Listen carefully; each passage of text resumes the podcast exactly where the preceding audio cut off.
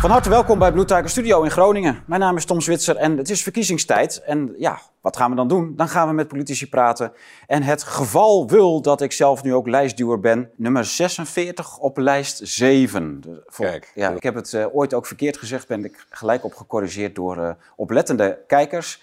Maar aan tafel schuift natuurlijk eh, al oude bekende van de Blauwe Tijger, Ralf Dekker aan. Van harte welkom, Ralf. En wij wachten nog op een tweede mystery guest. Precies, Ja. ja. ja, die is verlaat. Die is verlaat, maar die komt wel. Dus blijf hangen, want er komt nog een Kamerlid. En eh, ja, dan gaan we leuk eh, in gesprek over de belangrijke dingen van deze tijd. Zoals de zorg of ja, Gronings. We zijn in Groningen, dus het, eh, het gasstandpunt van de FVD. Gas, ja. Veel bekritiseerd. Ja, Ja. zeker. zeker ja. Van harte welkom, Ralf. Leuk dat je er bent. We gaan zo in gesprek over belangrijke dingen. Even de boekenmarkt, want er is veel nieuws op het front. Dit is nieuw. Dat is de vertaling van een Duits boek, de Oertijdcode. En de Oertijdcode is dus de Nederlandse versie daarvan van Luc Burgin. Dat gaat over die veelbesproken Green Box, die in de documentaire van Marijn Poels naar voren komt. En deze Zwitserse wetenschapsjournalist heeft dat hele project al een jaar of dertig gevolgd. Een boek over geschreven. En eh, ja, dit is dus een bijgewerkte laatste versie over die prachtige techniek waarvan we niet helemaal weten hoe dat nou precies werkt, maar wa- waarvan we wel weten dat het werkt en dat het ook wetenschappelijk gewoon een reproduceerbaar experiment is. Die Greenbox die kunt u dus kopen, krijgt u deze gratis erbij. Dus iedereen die de Greenbox heeft, heeft deze ook in huis gekregen. U kunt hem ook loskopen in de webwinkel van de Blauwe Tijger. We hebben voor het eerst officieel Kremlin-propaganda in huis. Wat bleek afgelopen week? Hubert Zijpel zou zes ton hebben gekregen van een aan het Kremlin gelieerde oligarch om een boek te schrijven. Nou, hij schrijft veel boeken over Rusland, waaronder deze over Poetin. Dit is al een oudere uitgave uit. Moet even. Nou, we hebben hem vertaald in 2016, dus hij zal een aantal jaren, misschien twee jaar daarvoor, in het Duits zijn verschenen. Daarvoor is waarschijnlijk dat bedrag niet eh, eh, gekomen. Maar dat, eh, die zes ton, ja goed, de media hebben het erover. Wij hebben nog niets van meneer Zijpel zelf gehoord. Dus hij heeft zelf nog geen weerwoord daarop gegeven. Maar ja, goed, wat wil je ook in een westerse wereld die gedomineerd wordt door miljarden aan staatssubsidies om kranten vol te schrijven, boeken vol te schrijven en het hele narratief wat gebracht moet worden voor veel geld te verkopen aan u. En ja, dat doet Zijpel dus misschien wellicht ook, maar dan voor de Russische kant. Want eh, dit is een sympathiek boek, Ralf. Ik ken het niet. Het is een mooi boek over eh, Poetin, de binnenkant van de macht. Eh Zijpel heeft vijf jaar met hem doorgebracht om dit boek te schrijven en hem heel vaak geïnterviewd. Je krijgt dus ook gewoon een hele mooie inkijk in, de, in die persoon van Poetin. Dus ja, het is gewoon een sympathiek boek over Poetin en dat hebben wij altijd al gezegd dat dat zo is. Destijds was het Die Zeit en heel veel andere media die dat boek fantastisch vonden. In 2014, 15. Nu in één keer deugt er niks meer van. Nee, nee, nee. Nu is Poetin... Ja, maar wij hebben altijd gezegd dat dit een heel sympathiek boek is over Poetin. Maar goed, ja, dat, eh, dat mag allemaal niet. En eh, nu schreeuwen de media moord en brand dat het eh, dus eh, gekocht zou zijn. Maar ja, dat zijn gekochte media. Daar hebben we trouwens ook een mooi boek over uitgegeven van Udo Oefkotter. Gekochte journalisten. Dat heb ik gelezen, En ja. dat boek laat zien hoe enorm veel geld er omgaat om bij u het juiste narratief naar binnen te gieten. En dat gaat niet over zes ton. Maar goed, jij bent van FVD. Daar hebben we ook nog een eh, Kijk, boekje van. Ja, Niemand in de cockpit. Dat is wel een leuk boek, echt een mooie case study. Staat er ook op. Ja, het is een beetje jammer dat hij zo laat uitgekomen is. Want eigenlijk, er, is natuurlijk al, er zijn al boeken over stikstof geschreven. Ja. Dus deze had eigenlijk als eerste uit moeten komen. Dit is Ah. een totale boek, vind ik. Ja. Waar alles in staat. Ja, dat is een goed dossier. Heel goed dossier. Ja. Goed, dat was de boekenmarkt. U kunt ze allemaal vinden in www.deblauwetijger.com slash winkel. Een prachtig eh Kremlin-propagandaboek. Een eh, schitterend wetenschappelijk boek over die greenbox voor in uw moestuin. Dus de kiemen van zaden en eh, de waanzinnige ideeën die hierachter zitten. Ontdekkingen die nog maar ja, heel recent zijn, 30 jaar oud ongeveer. En natuurlijk niemand in de cockpit. Want ja, gaat dat eigenlijk op, niemand in de cockpit? Voor, voor Nou ja, ik vond het wel leuk om te zien dat Thierry dat ook heeft overgenomen. Want Ja. dat was al tijden mijn credo. Het is een, een optelsom van allerlei belangen, allerlei mensen die deelbelangen nastreven. Ja. Maar waar uiteindelijk het geheel naartoe gaat, wordt naar mijn overtuiging niet bestuurd. Dat Nee. is een, een optelsom van dingen. Veel van die, van die complotmensen die hebben het idee dat er toch een soort Blofeld met zo'n witte kat Ja. zit, weet je wel, die uiteindelijk aan Ja, de Klaus joystick... Eh, krijgt dat vaak, hè? dat is zo'n dat- Blofeld-figuur. Dat is ook bijna een, een karikatuur op dat gebied. Hè? Maar ik geloof daar niet in. Ik geloof dat die mensen allemaal invloed hebben. Maar dat de optelsom van al die invloeden toch een soort ongewisse richting. Dat hoe hoger je komt, het blijft steeds chaos. Ja, en, en natuurlijk hoe hoger je komt, hoe groter de invloed. Ja. Dat is ook duidelijk.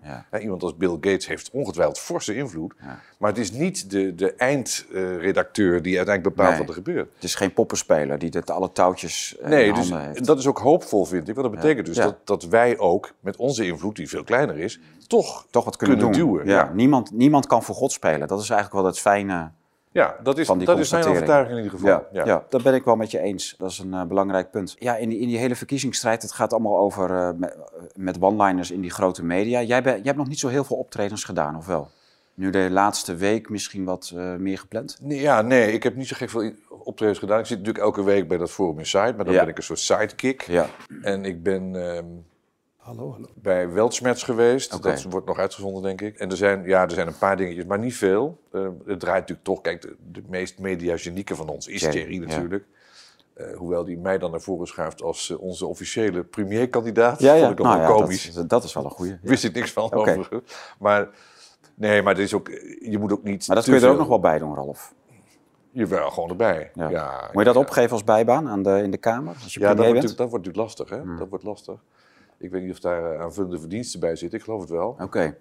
Maar het is allemaal... eh, Kijk aan, de Ja, mystery guest. daar Wat ben ik eh, ontzettend leuk. Kijk, daar is hij, Ja. Pepijn. Van harte welkom. Ga zitten. Ja. Van harte nou, je bent in ieder geval niet geflitst voor snuitovertredingen. Nee, nee, nee, aan, nee, want, dat was onmogelijk. Nee, nee, Waar je was, ook eh, koffie? Och nee, prima hoor. Ik heb eh, onderweg eh, Ja? koffie gedronken nog even. Dus, eh, Heb je Ralf zijn auto geleend? Er zit toch een bar in? Of niet? ja, ja, ja, Ralf heeft een geweldige auto. Ja, maar, Het is leuk dat je er bent. ja, heel fijn dat Ja. je hier mag zijn, Tom. Ja. En dan, want met jou gaan we het ook over de zorg hebben natuurlijk. Ja, maar, maar ga ook vooral door met jullie gesprek. Hè? Mhm. dus, We gaan even de camera's instellen en dan gaan we zo verder.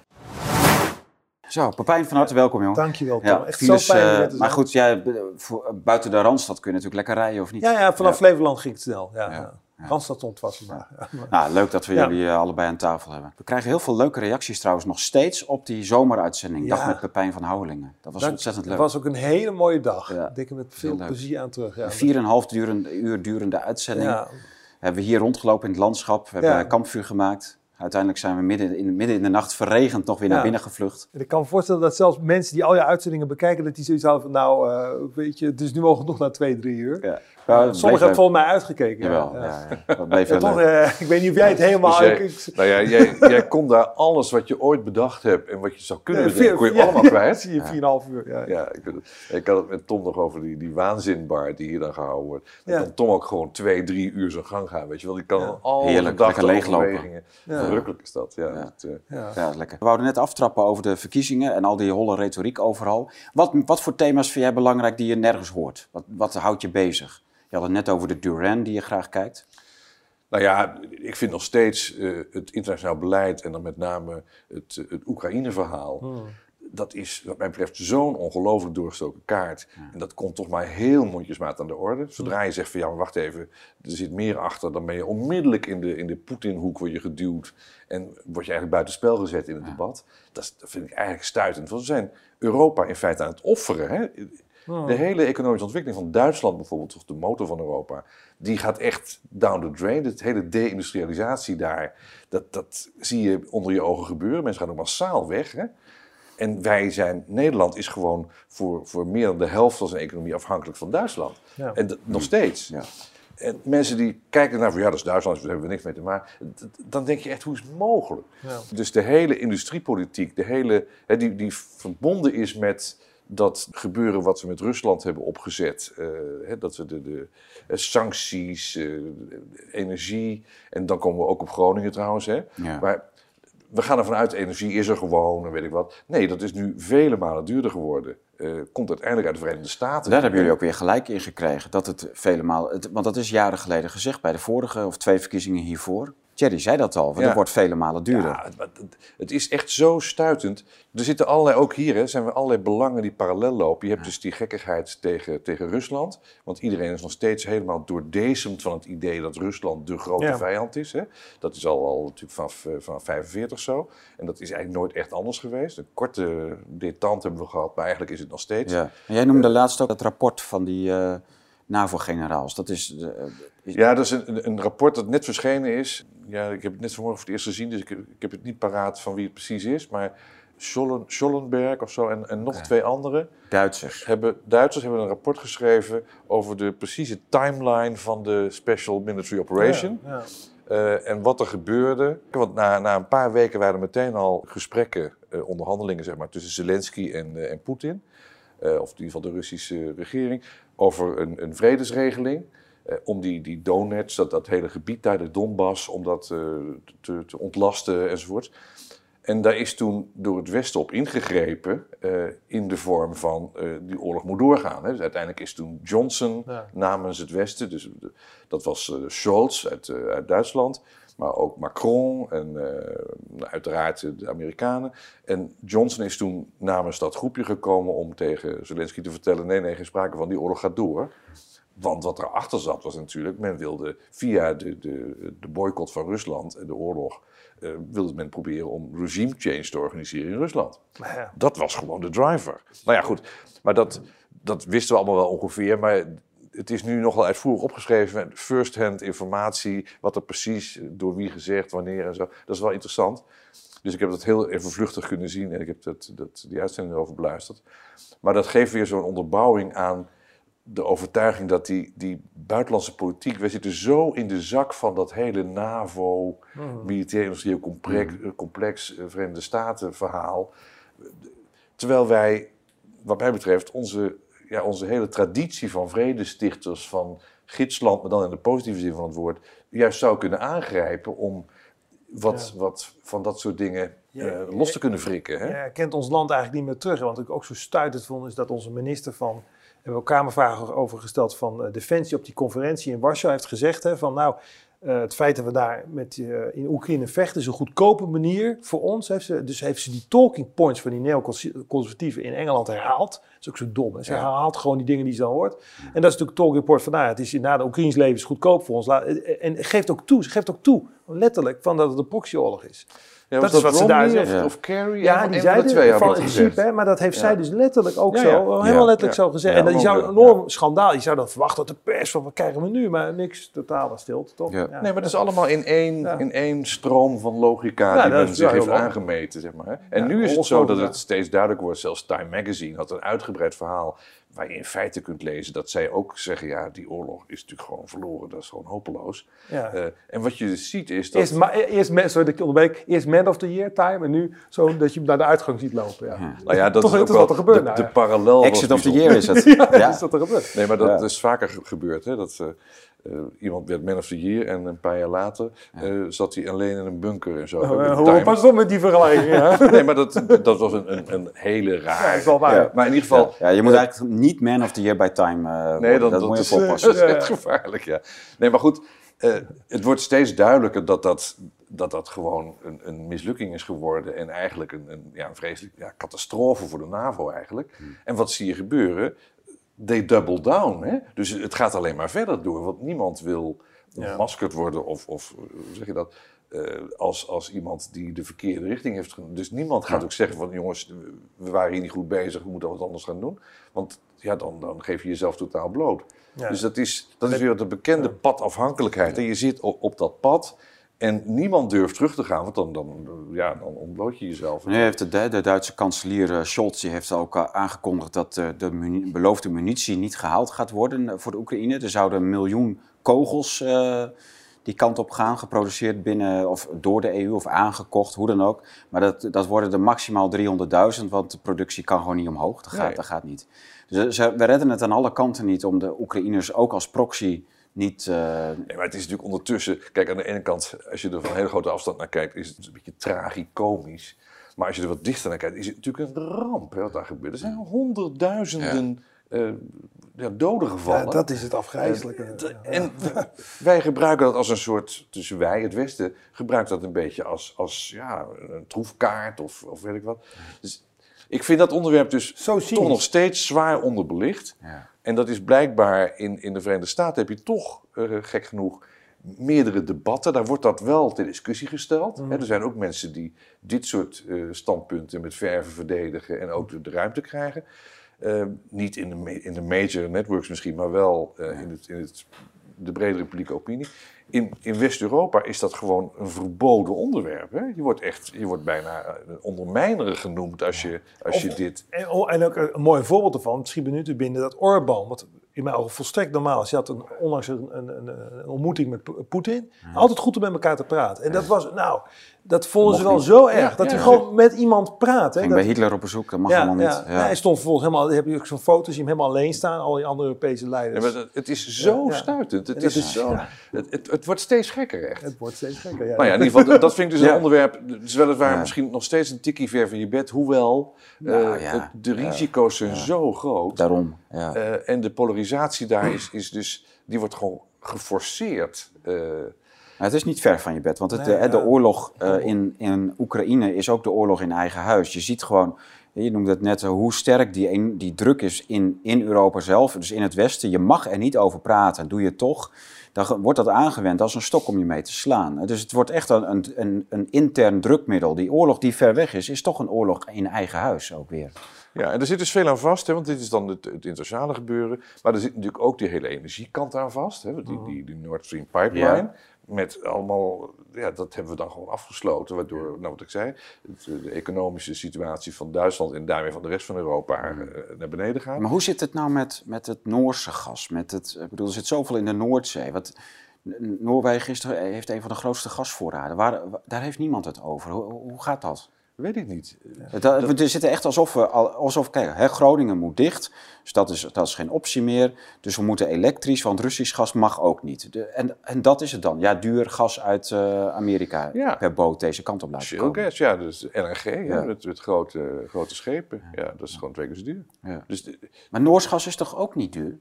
Nee, maar ik weet niet hoe groot dat precies is. Ehm, overigens, wij zijn nog steeds, ik weet niet wanneer dat afgelopen is, maar Nederland is nog steeds gas aan het exporteren naar Duitsland. Ja, Eh, want die oude contracten. levercontracten. tegen- ja, dat, België, Italië, Duitsland. dus dat loopt nog steeds tegen, tegen afbraakprijzen. Hè? Dat wordt, ik weet niet precies wat voor percentage dat is eh, van, van de totale opbrengst. Maar dat loopt wel door. Maar de Nederlanders worden nu totaal. eh, dus ik vind ook het, het hele beeld, want dan hebben we het dan over dat, dat, dat, die Groningen gassituatie. Ook daar wordt een, een absurde polarisatie georganiseerd, lijkt het wel. Hè? Ja. Als je zegt van jongens, is het nou wel verstandig om als je op de grootste gasbel van, van Europa zit, om dat gewoon dicht te doen? Moeten we niet kijken hoe we de nadelen van het oppompen van dat gas eh, op de een of andere manier kunnen compenseren? Nou, ik heb dat met Thierry hier ook wel eens aan de, aan de bar. Dit is een heikelpunt. Oh, ja, want ik heb dat met, eh, de, binnen de partij is dat een, eh, ben ik eigenlijk de enige. Maar ik ben ook de enige Groninger in de partij. hè. Ja. Dus dat, Thierry zei op een gegeven moment dat ook wel tegen mij. Van, ja, je bent wel de enige Groninger zo'n beetje in de... Dus met extra En- recht van spreken dan. nou ja, en ik, ik agendeer dat natuurlijk wel. En ik heb dat met hem natuurlijk bij ons aan de bar ook wel eens over gehad. Zeg, denk je nou eens gewoon de praktische consequenties in. Dat, dat wat, wat wij hier hebben, dondert in elkaar. Hè? Dat gaat, dat, het, het schudt allemaal kapot. Dus je moet het herstellen en renoveren. Nu hebben we dus een situatie waarbij er handjeklap is geweest tussen de staat en eh, de provincie. Groningen, eh, waarbij dus de staat heeft toegezegd: oké, die gaskraan gaat dicht. En in ruil daarvoor is het verstevigingsgebied heel klein. Dus dat is Loppersum en een paar eh, kilometer, een straal rond Loppersum, zeg maar. Maar die gaskraan daar in Loppersum is al heel lang dicht, want ze zijn daar omheen gaan winnen omdat Loppersum wel heel erg eraan toe was. Dus Loppersum wordt verstevigd. Hè. Er worden straten uit de grond gestampt. Alle oude troep gaat tegen de, gaat tegen de vlakte. En het kan niet op daar. Het wordt al- allemaal, eh, maar daaromheen Ja. kan iedereen in de stront zakken. Ja. Als je dus gaat zeggen, oké, die gaskraan moet eigenlijk open blijven of op termijn weer open gaan, dan moet je wel ook de consequenties dragen en zeggen van dan moet die regeling dat dat verstevigingsgebied zo klein is, die kun je dan niet Ja, meer. Dat, dat was misschien 10 miljard, maar dat is uiteindelijk al naar de 20, 30, 40 miljard gegaan qua, qua kosten. Er zit wel heel veel overhead in, maar je moet niet denken dat je die overhead in één keer kan afschaffen. Als je dat verstevigingsgebied gaat vertienvoudigen. Dus eh, de, he- het hele noorden van de provincie Groningen, de kop van Drenthe en het oosten van Friesland, want daar hebben we het over. Dan is het verstevigingsgebied met het budget in één keer minimaal tien keer groter. De termijn om dat allemaal te gaan restaureren en verstevigen Daar heb je de bouwlieden ook niet voor. Je hebt niet zomaar, je kunt niet een blik aannemers opentrekken en zeggen: Oké, volgend jaar is Groningen klaar. We pompen er even 20 miljard in. En dan is het of 30 miljard, of 200 miljard, of 300 miljard, wat het dan ook mag kosten. En volgend jaar is Groningen weer spik en span. Dan moeten ze ook niet meer klagen. Dan kunnen we gewoon die gaskraan openhouden. En uh, ja, misschien hebben ze dan ook nog allemaal een Lamborghini voor de deur. Ja, je, moet, je, moet ook, je moet ook praktisch zijn. Je hebt geen zin om die hele papierwinkel bij die meldingsinstanties allemaal te gaan doen, want dat duurt twee jaar. En dan moet je van commissie naar commissie naar commissie naar commissie. En dan kan Thierry wel zeggen, of jullie, of wij als FVD, dat moet allemaal sneller en eenvoudiger en uh, geef, geef, ze nou iets. Maar zo werkt het gewoon niet. Dat, dat heb je niet zomaar weer allemaal teruggedraaid. Van je doet een melding en je krijgt een week erop uh, nee, 30.000 euro. Dat is een groot probleem. Dat, dat, is, dat is ook padafhankelijkheid. Als je met elkaar naar eindeloos gezeven en, en op, op basis van de verkeerde argumenten in mijn ogen tot een bepaalde oplossingsrichting komt, ja. je zet daar allerlei dingen voor neer, dan is het verdraaid lastig, omdat we helemaal naar, naar terug te halen. Zeggen, wat, wat kunnen we nou? Want dan blijf je aan de gang. Ralf, eh, dus... om eerlijk te zijn, in Groningen zijn we gewoon dolblij. Die gaskraan dicht, even rusten aan de kop. We krijgen dat geld toch niet. Er is geen 10 miljard nodig, zoals Thierry zegt, maar waarschijnlijk 200 miljard. Het hele gebied moet gewoon verstevigd worden. Dat geld willen we ook allemaal. Mijn huis, die ruim buiten dat afgesproken verstevigingsgebied valt, moet ook gewoon verstevigd worden. Ja. ja. Kijk, en dan kan, kan de FVD of anderen kunnen zeggen van die gaskraan moet wel open blijven, want uh, gas ja, zit, zit wel op de grootste... Maar het is wel allemaal kleigrond. Het is wel leuk dat er overal in de wereld wel aardbevingsgebieden zijn en dat er overal wel gas gewonnen wordt. We hebben geen rotsen. Onze monumenten die teruggaan tot de 10e, 11e eeuw zijn ook niet berekend op uh, aardbevingen. Terwijl in, in Italië, ja, daar bouwen ze al eeuwenlang met aardbevingen. Daar staat nog heel veel mooie monumenten overeind. Dit is ook zo'n onderwerp waar je twee extreme posities in kunt nemen. Voor mij gaat het er niet goed in dat je op de grootste gasbel van, van Europa zit. Dat we een geweldig probleem met energie hebben. Uh, dat we on top of that ook nog een keer de relatie met Rusland definitief verstoord hebben. Dat we daar ook geen energie van kunnen nou, krijgen. Dat lijkt mij een, meer een probleem dan... Nee, daar zou ik voor het eerst aan werken. Dat ben ik helemaal met je eens. We moeten uit die loopgraven komen te kijken, kunnen we nou echt niks doen? Nou ja, ik heb uh, Thierry voorgesteld Kijk, we hebben ook in de Waddenzee en de Noordzee gasvelden. Gooi Groningen 10, 15 jaar dicht. Dan moet er ook 100 of 200 miljard minimaal in dat hele gebied van Oost-Friesland, Noord-Drenthe en heel Noord-Groningen. Ja, sorry, maar we, gaan we zijn dan niet tevreden met uh, die afspraak met de staat. Dat uh, Loppersum en omstreken wordt verstevigd en de, en de gaskraan gaat dicht. Blijft de gaskraan open of gaat die op termijn weer open? Moet alles verstevigd worden. Die afspraken blijven toch van het type dubbeltje op de eerste rang. Dat waren ja, maar 10 miljard, 10 miljard is een dubbeltje op de eerste rang. Ja, dat klopt. Dat ben ik helemaal met je eens. Dat is nog steeds zo.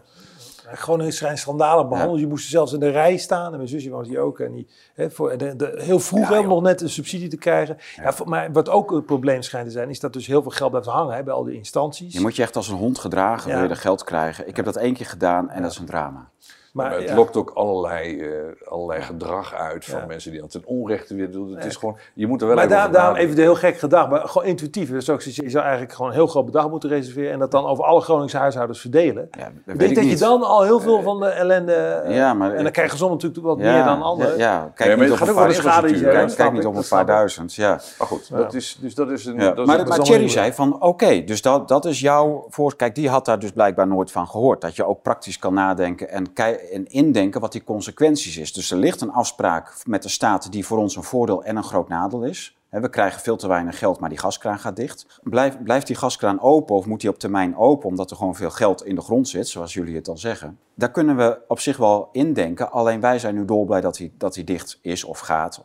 Is die, is die helemaal dicht? Volgens mij is hij nog steeds niet helemaal dicht. Nee, nee nou daarom. dus, maar dat verstevigingsgebied is voor ons natuurlijk prioriteit. Je gaat niet alleen maar wat scheurtjes dichtsmeren.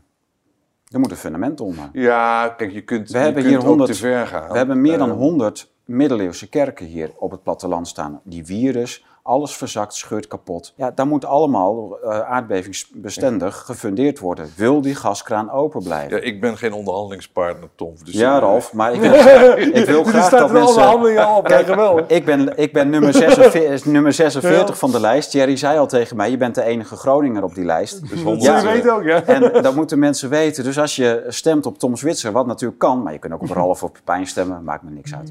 Maar als ik erin kom, dan is dit wel mijn standpunt. 100 en dan miljard gaat dat, is het startpunt. Ja, betreft. minimaal. Ja, dan gaat het bonnetje draaien, maar dat, dat Ja. houdt het niet op. Ja.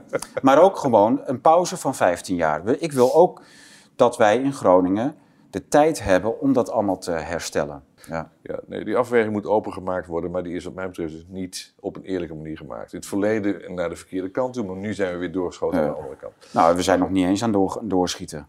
Die hele bron dicht doen vind ik nog steeds eh, een hele extreme. Ja, maar we hebben gas in de Noordzee en de Waddenzee. Bij, bij Den Helder liggen ook gasvelden. Ga maar even boren daar. Als je de, dan, dan hebben we ook voor tien Nou ja, ik jaar heb daar zat. niks tegen hoor. Nee, maar dan kunnen wij herstellen. Het is natuurlijk echt bizar dat, dat, dat we hier met elf provincies de twaalfde gaan leegvreten. En, en dat we zeggen, ja, nee, maar we zitten wel op de grootste... Ja, nee, dat, ja, nee, wij- ja.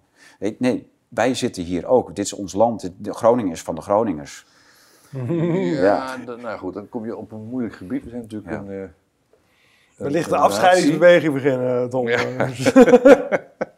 Pepijn, wat heb jij gemist in de verkiezingen? Nou, vooral misschien enigszins verlengen wat Ralf net zei. Ik denk dat eh, veel van de problemen die we nu hebben, dat, die hebben er toen mee te maken. We hebben het al heel vaak over gehad eh, met allerlei internationale verdragen, organisaties, supranationale instellingen waar we in zitten. Ja. En dat mis ik heel erg. Kijk, Omtzigt bijvoorbeeld heeft daar totale blinde vlek voor. Hè? Dus die, die, die ziet dat probleem niet eens. Maar je kunt pas heel veel problemen oplossen. Bijvoorbeeld het migratieprobleem.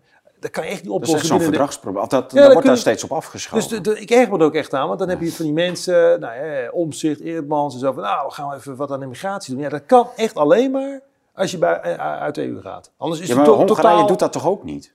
Hongarije heeft toch ook gewoon een hek om het land Ja, nee, je kunt, dat is waar. EU? Je kunt wel meer doen dan we nu doen, dat is waar. Ja. Je kunt wel meer doen en Hongarije doet ook meer en Denemarken doet ook meer, dat is allemaal waar. Maar om het goed op te kunnen, want dit is, nu, dit is een simpele feit. Als iemand in Italië aankomt, wat er verder ook gebeurt, die kan doorreizen. Ja, er staat een bus klaar voor. Ja, en, bus, en, er zijn, Ja. en wij kunnen onze grenzen niet meer eh, goed controleren. Dus we moeten, en, daarom is ook Groot-Brittannië eruit gegaan. En het is maar één voorbeeld. Dan heb je natuurlijk de WHO, heb nog veel meer van dit soort problemen. Dus dat die internationale verdragen en organisaties eigenlijk niet of nauwelijks ter discussie... Wij stellen ze ter discussie, hè, Dem- als enige.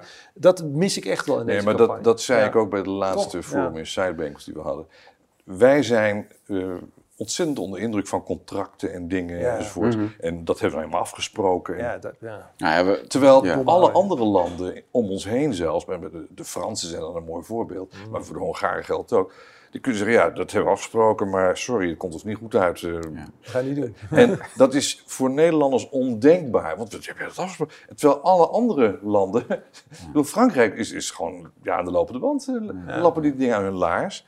Dus de politieke wil is er ook niet. Want er zijn binnen die, die afspraken zijn er nog allerlei mogelijkheden om dingen, hè, die vliegtuigtrapmethode en zo, weet je wel, in de tijd wat Ja, maar achteraf merk je toch op keer op keer dat eh, wij hebben die contracten zelf in de EU bij elkaar gelobbyd, Ja. zodat we ons er nadien achter kunnen gaan verschuilen. Ja, dus het, is, wij hebben het zelf ook gewild. Het is, ze kunnen dat dan op, dat, op die internationale afspraken, maar vaak komt het uit onze eigen koker Ja. ook. Dat zie je bij visserij en boeren heel precies, sterk. Precies. Hè, die boeren af, ja nee, stikstofregels EU. Ja, nee, dat hebben, daar hebben we bij onder Brikman en Ja, dergelijke Tom- hebben we voor zelf voor Tom, ik zeg dat ook altijd, wij, heb ik heel veel, wij lopen daarin voorop. Tja, We zijn, Groot. niet, wij zijn echt niet slachtoffer. Wij, in dat hele globalistische denken, daar loopt Nederland in voorop. In al die gremia. Ja. Dus, dus wij, we, we doen het eh, ook anderen en onszelf aan. Dat is helemaal waar. Mhm. Maar het, het probleem blijft staan. En ik, ik, ik heb toch het gevoel, wanneer jullie daar tegenaan kijken, dat het wat weinig... eh, ik, ik hoor het nauwelijks langskomen. Het gaat heel erg over Nederland, wat begrijpelijk is. Maar ja, dat, dat, dat is maar de vraag in hoeverre je dat iets aan kan doen. Als je, als je in, die, in die structuren blijft zitten, denk Ja, ik, toch? Maar, maar ligt het probleem dan bij de EU of ligt het probleem eigenlijk bij onze eigen elites? Ze, Ja, ze- lobbyen zelf die ver- eh, verrekte eh, afspraken bij elkaar in eh, Brussel en waar dan ook. En, en vervolgens gaan ze dan daarmee schermen richting ons. Dat, dat ze er niks aan kunnen doen omdat het nou eenmaal vastgelegd is. De Fransen doen de, die denk- denken van ja, het zal wel, het is jullie pakje aan, wij doen daar niet aan mee. En de Hongaren, de Denen. Alleen de Nederlanders en in mindere mate de Duitsers, die verschuilen zich erachter. Dan, ligt, dan is het toch niet een oplossing als we uit de EU gaan, maar we houden toch nog steeds gewoon om die eigen elite waar we nu al zo lang mee opgescheept Ja, zitten. natuurlijk. Dit- Als we, maar dan zouden we denk ik ook nooit al die verdragen getekend hebben. Ja. Precies.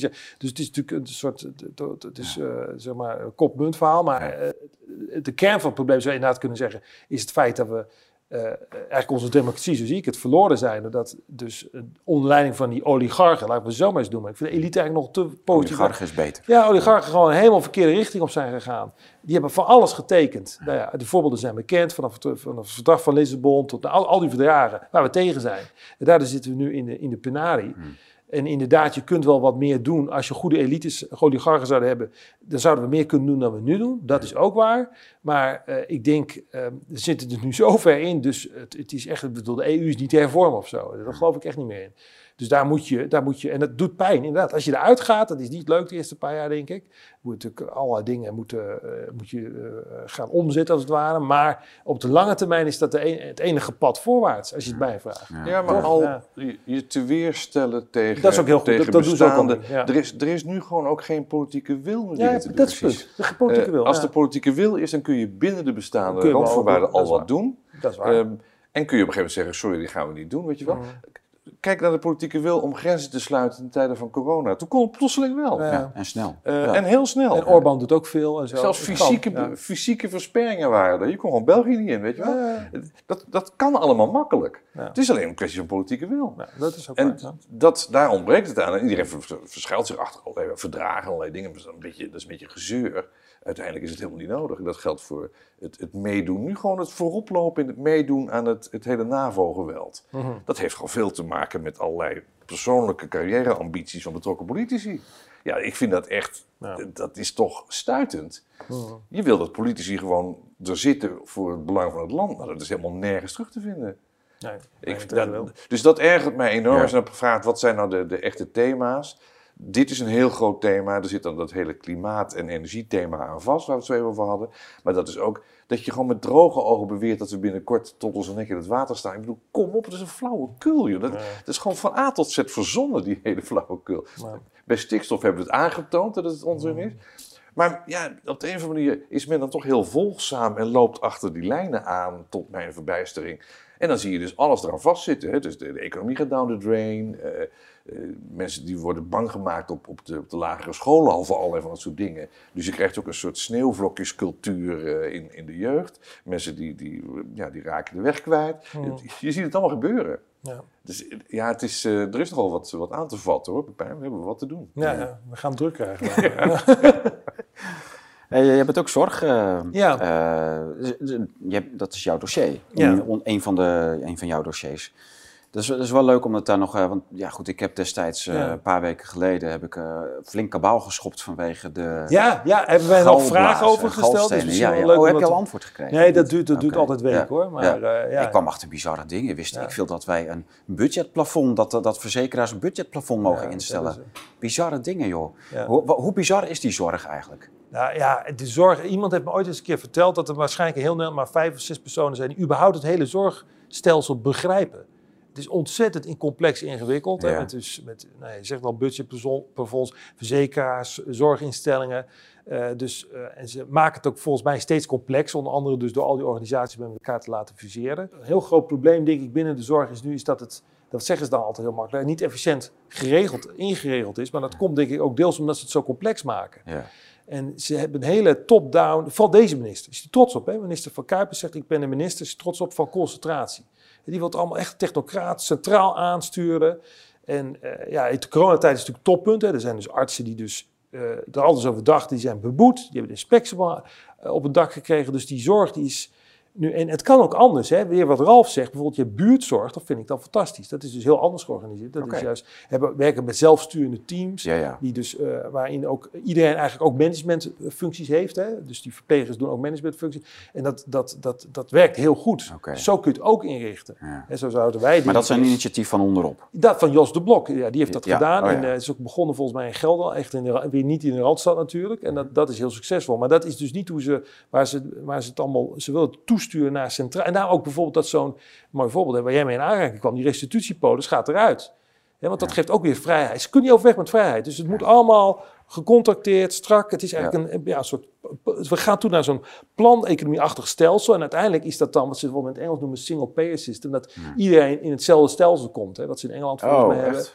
Ik Maar denk we dat hadden het toch daar, een daar gaat het naartoe, We lijkt hadden mij. toch een ziekenfonds vroeger. Ja, dat was daar- toch een... ja. ge- Nee, maar het is Ja, een, er is een obsessie, een echte obsessie voor gelijkschakeling. Ja, dus, dat is wat het en het geldt voor al die sectoren, maar voor de gezondheidszorg ook. Het kan nooit zo zijn, volgens het systeem, dat, dat jij op een andere leest geschoeide hulp krijgt dan ik. Dat kan dat, niet, dat, dat moeten we tot elke prijs vermijden. En daarom moet iedereen ook evidencen, hè, dus bewijzen dat dat inderdaad zo is. Ja. En er is een heel bewijscircuit omheen eh, van, om te voorkomen dat jij beter wordt behandeld of ik of andersom.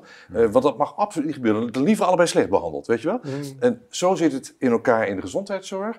Zo zit het ook in elkaar in de Ja. financiële sector, die ik nog wat beter ken. Want Het gaat niet om een klant goed te behandelen. Nee, het gaat om, om te vermijden dat jij beter behandeld wordt dan ik. Want dat Ja. kan absoluut niet. Ja. Nou, daar zijn dus alle structuren voor. En dus daarom moeten mensen ook helemaal gaan, gaan bijhouden wat ze gaan doen en het aantonen en de dit en de dat. Eh, dus er zit ook die Ja. hele verstikkende sfeer omheen. Ja. Eh, terwijl in het ene geval zou je zeggen, ja, dit, deze regio, er is toevallig nu weer wat minder ziekte, mensen wat meer tijd om elkaar te helpen, prima.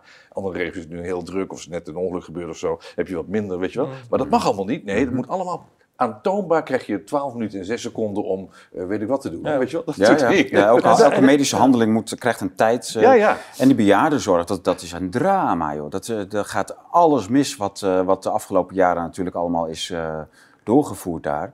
Te weinig mensen, ook, ook dit soort hele ri- rigide tijds... eh, dus thuiszorg, bejaardenzorg, Ja. dat, dat, gaat Ja, echt verschrikkelijk Plannen worden. en controle Ja. en gelijkschakeling. Ja, en, en, en, en, wat, en dat zorgt er ook, dat wordt ook heel erg onderschat. En daarom is denk ik, dat is een van de oorzaken dat die hele planeconomie, want dat is waar, waar we het denk ik eigenlijk over hebben, in de Sovjet-Unie natuurlijk helemaal spaak is gelopen. Omdat je het zo organiseert. Mensen worden ook, dat vind ik, dat val ik erg aan murf geslagen. Want je moet je maar voorstellen dat je zo in, als een verpleger of een zorgverlener in zo'n omgeving moet werken. Je hebt dus helemaal geen enkele autonomie. Alles wordt centraal aangestuurd. Je hebt nergens controle over. Je innovatie is ook heel moeilijk, want je moet je innoveren. In zo'n systeem, in zo'n bureaucratie, eigenlijk omhoog. Dus, dus dat, maar daar hebben ze helemaal, volgens mij helemaal geen oog Ja, voor. maar in een auto, bij, is- als er ja. autonomie is van die zorgverleners, dan heb je dus kans dat je pech Ja, hebt. dat je tegen een sukkel aanloopt die een hele slechte zorgverlener is. Terwijl iemand anders, die heeft een hele goede. Dus dan heb je een hele ongelijke situatie. Ja. En dat is dan dus een fact of life. Ja, dat is heel vervelend. Maar als je dat wil, tot elke prijs wil vermijden, dan krijg je eigenlijk alleen maar slechte. Dat is Ja. het enige wat je dan...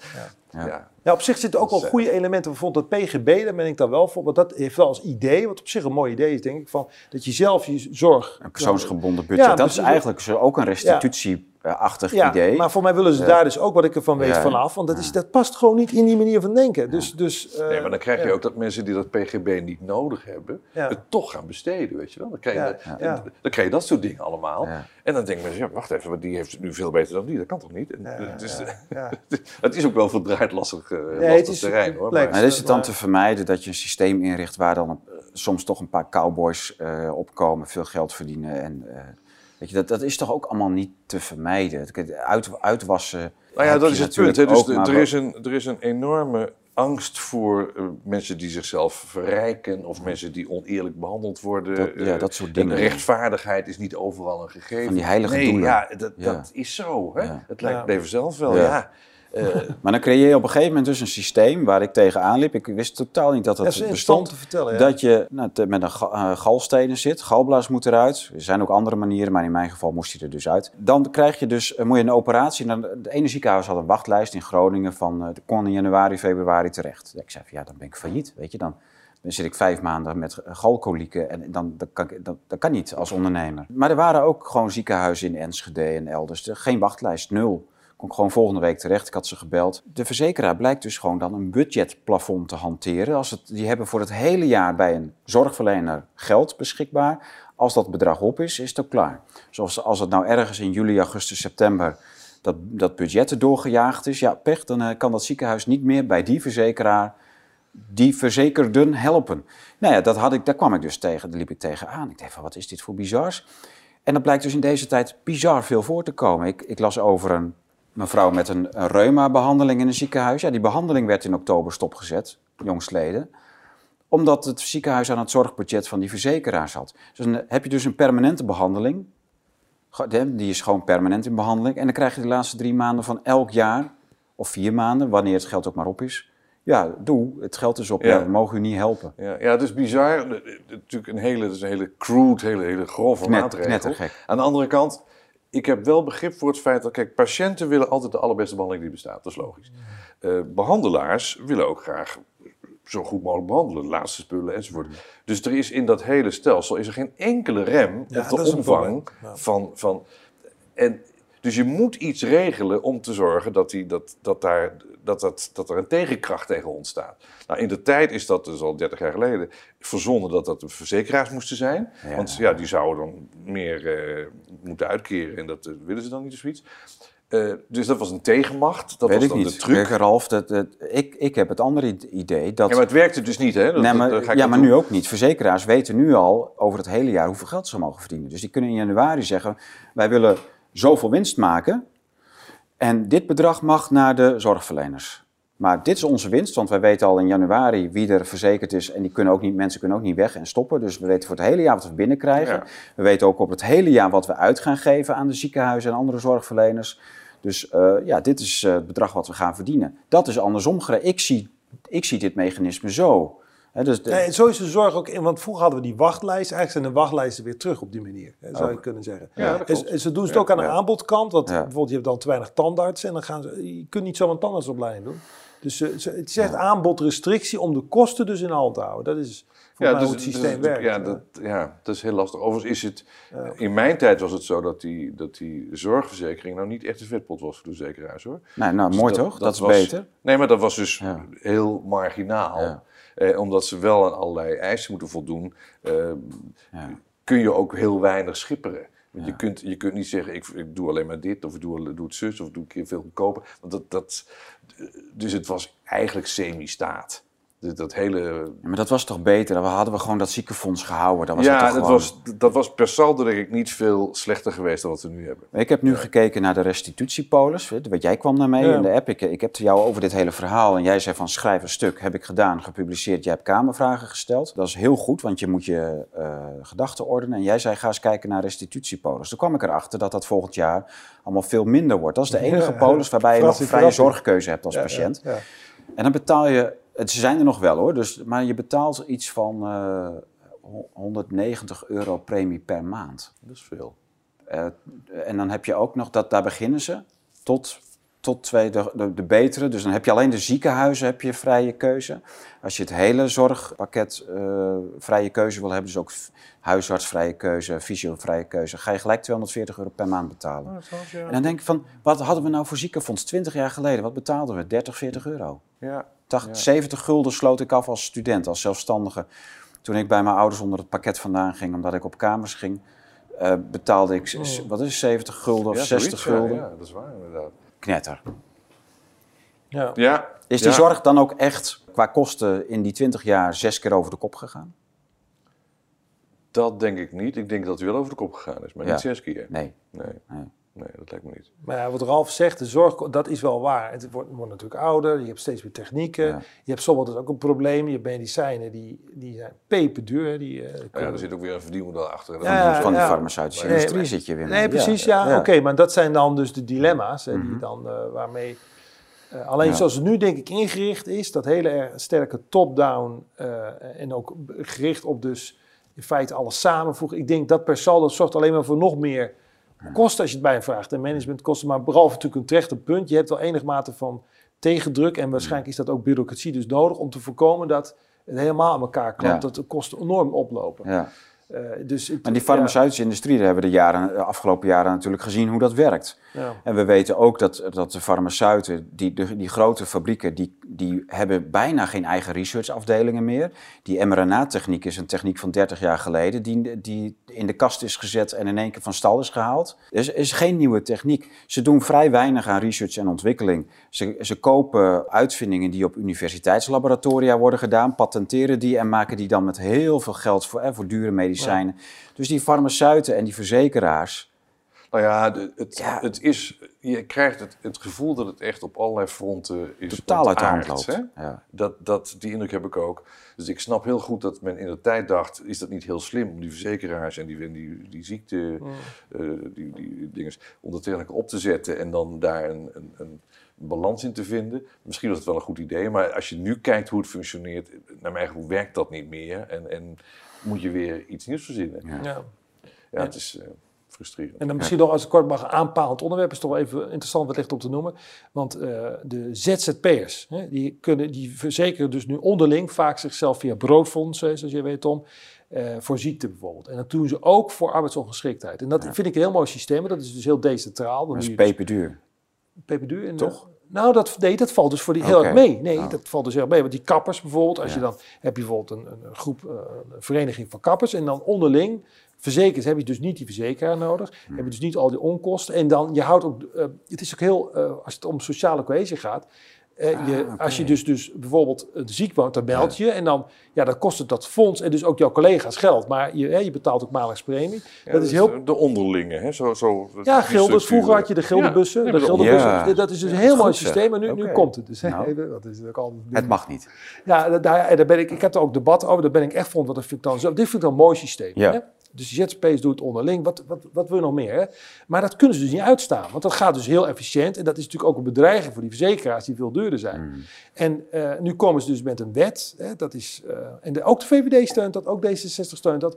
Die, eh, in het, dus de, die wet moet er nog aankomen, maar daar zijn ze nu mee in voorbereiding. Om dus zelfstandigen zonder personeel te verplichten. Dat is nu geen verplichting, ze worden dus al verplicht om een arbeidsongeschiktheidsverzekering af te Ja. sluiten. Die is peperduur.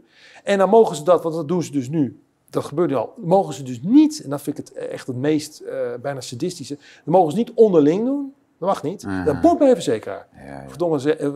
Hebben ze natuurlijk zo'n lab excuus wat helemaal nergens op slaat. Ja, daar kunnen we er goed toezicht op houden. Dat, kan, nou, is, ja, dat, is, dat is wat ze zeggen. Via de Nederlandse bank. Dus dan zie je dus hoe die staat weer, eh, zeg maar die vrije zelfstandigen onder mom ook weer van volksgezondheid, ja, eh, kapot maakt. Ook weer Ja. gelijk schakelen. is dat. Gelijk Gelijk weer schakelen. schakelen. En, dan ma- Ja. Maar er is ook een certificeringssysteem. Hè? Dus je, Ja. je, je mag wel een vak uitoefenen, maar dan moet je allemaal aan eh, voorwaarden voldoen. Dan krijg je een certificaat.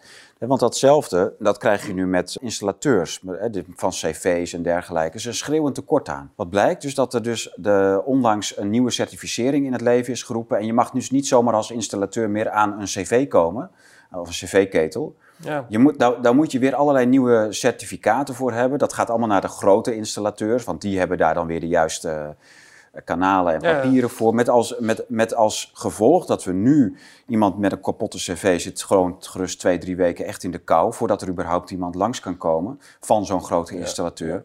En dat, dat is hetzelfde als bij die verzekeraars. Big business, big government is Ja, dat. Ja. ja. Dat- samen. dat klikt samen met als gevolg dat we aan de onderkant gewoon eh kou leien, geen, eh, eh, voor alles moeten dokken, ve- veel te duur. Je kunt Ja. niet zomaar meer gewoon een goede jongen. De consument en de midden- en kleinbedrijf, die Ja. zijn vooral de klos. Ja. jongens, de tijd. Jullie zitten aan de tijd, ja. Ja, we Dus, vinden eh, het super gezellig. 12. We blijven graag lang, maar jij, jij, Ja. hebt- jij moet toch een, Jij moet om half twee een debat doen, hè? zijn. Kijk. Ja. En ik moet met. Ralf meerijden, of Ja. moet, maar wij, wij vertrekken vandaag samen op, toch? Dat is het plan. ja, dat is het idee. Ja. Nou, dan, dan Dus houden we het hierbij. eh, dus- Ja. ja. We hebben nog veel meer eh, terreinen te coveren, maar dat moeten we een andere keer doen. De heren gaan naar Almere. En eh, dat, eh, eh, nou ja, goed, er komt vast wel een, vervolg op dit ontzettend leuke gesprek. Er zijn belangrijke dingen op tafel gelegd. Ja, eh, 46, lijstduwer van lijst 7. Eh, u kunt op mij stemmen, zeker voor de Groningers. Joh, maak je niet druk. Ik ga gewoon echt, ook als FVD'er, ook als Kamerlid, als ik natuurlijk als lijstduwer erin kom. Gewoon voor dat Groningse gasstandpunt. Eerst de kraan maar dicht, eerst al dat geld hierheen. En dan gaan we, als we gecompenseerd zijn, gaan we ruimhartig Nederland weer van gas voorzien. Maar niet voordat alles verstevigd is en de ellende ongedaan gemaakt is. Voordat er een hele reeks rechters en raad van statenleden vervangen zijn. Die er, die er ook allemaal voor zijn gaan liggen, et cetera, et cetera. Daar gaan we de komende tijd in deze studio ook over praten met verschillende slachtoffers om die verhalen maar eens even in kaart te brengen en u daarvan kont te doen. Pepijn, van harte dank Dankjewel, Tom, dat dat je je toch zijn. nog, Ja. eh, nou het is wel drie kwartier geworden, aan Ja, het tafel is hebt niet voor niks geweest, die lange Ja. taxirit. Ja. Rolf, dank voor het eh, lekkere ge, geharrewar over het uh, gaststandpunt. Ik snap je, maar ik hoop dat je mij ook snapt. Volgende keer praten we verder. Doen we. Bedankt voor het kijken. Nummer eh, drie, Eh, vier. vier, nummer vijf. Vijf. En eh, ja, eh, nummer 46. Stemmen is ook tegenhouden van wat gaande is. Het is ook gewoon een dijk opwerpen tegen al die eh, verschrikkelijke dingen die er over ons uitgestort worden. Het is, stemmen is dus Ja, belangrijk. Niet alleen maar omdat het ja, omdat je iets zou kunnen veranderen. Nee, het is ook tegenhouden. Het is ook heel belangrijk. Dingen tegenhouden. Pepijn doet dat. Ralf heeft dat ook gedaan in jouw korte tijd als uh, Kamerlid. En ik hoop dat je dat nog uh, lang kunt doen. Dank. Ja. Oké. Ga stemmen. Ja. Ga stemmen. Tot de volgende keer.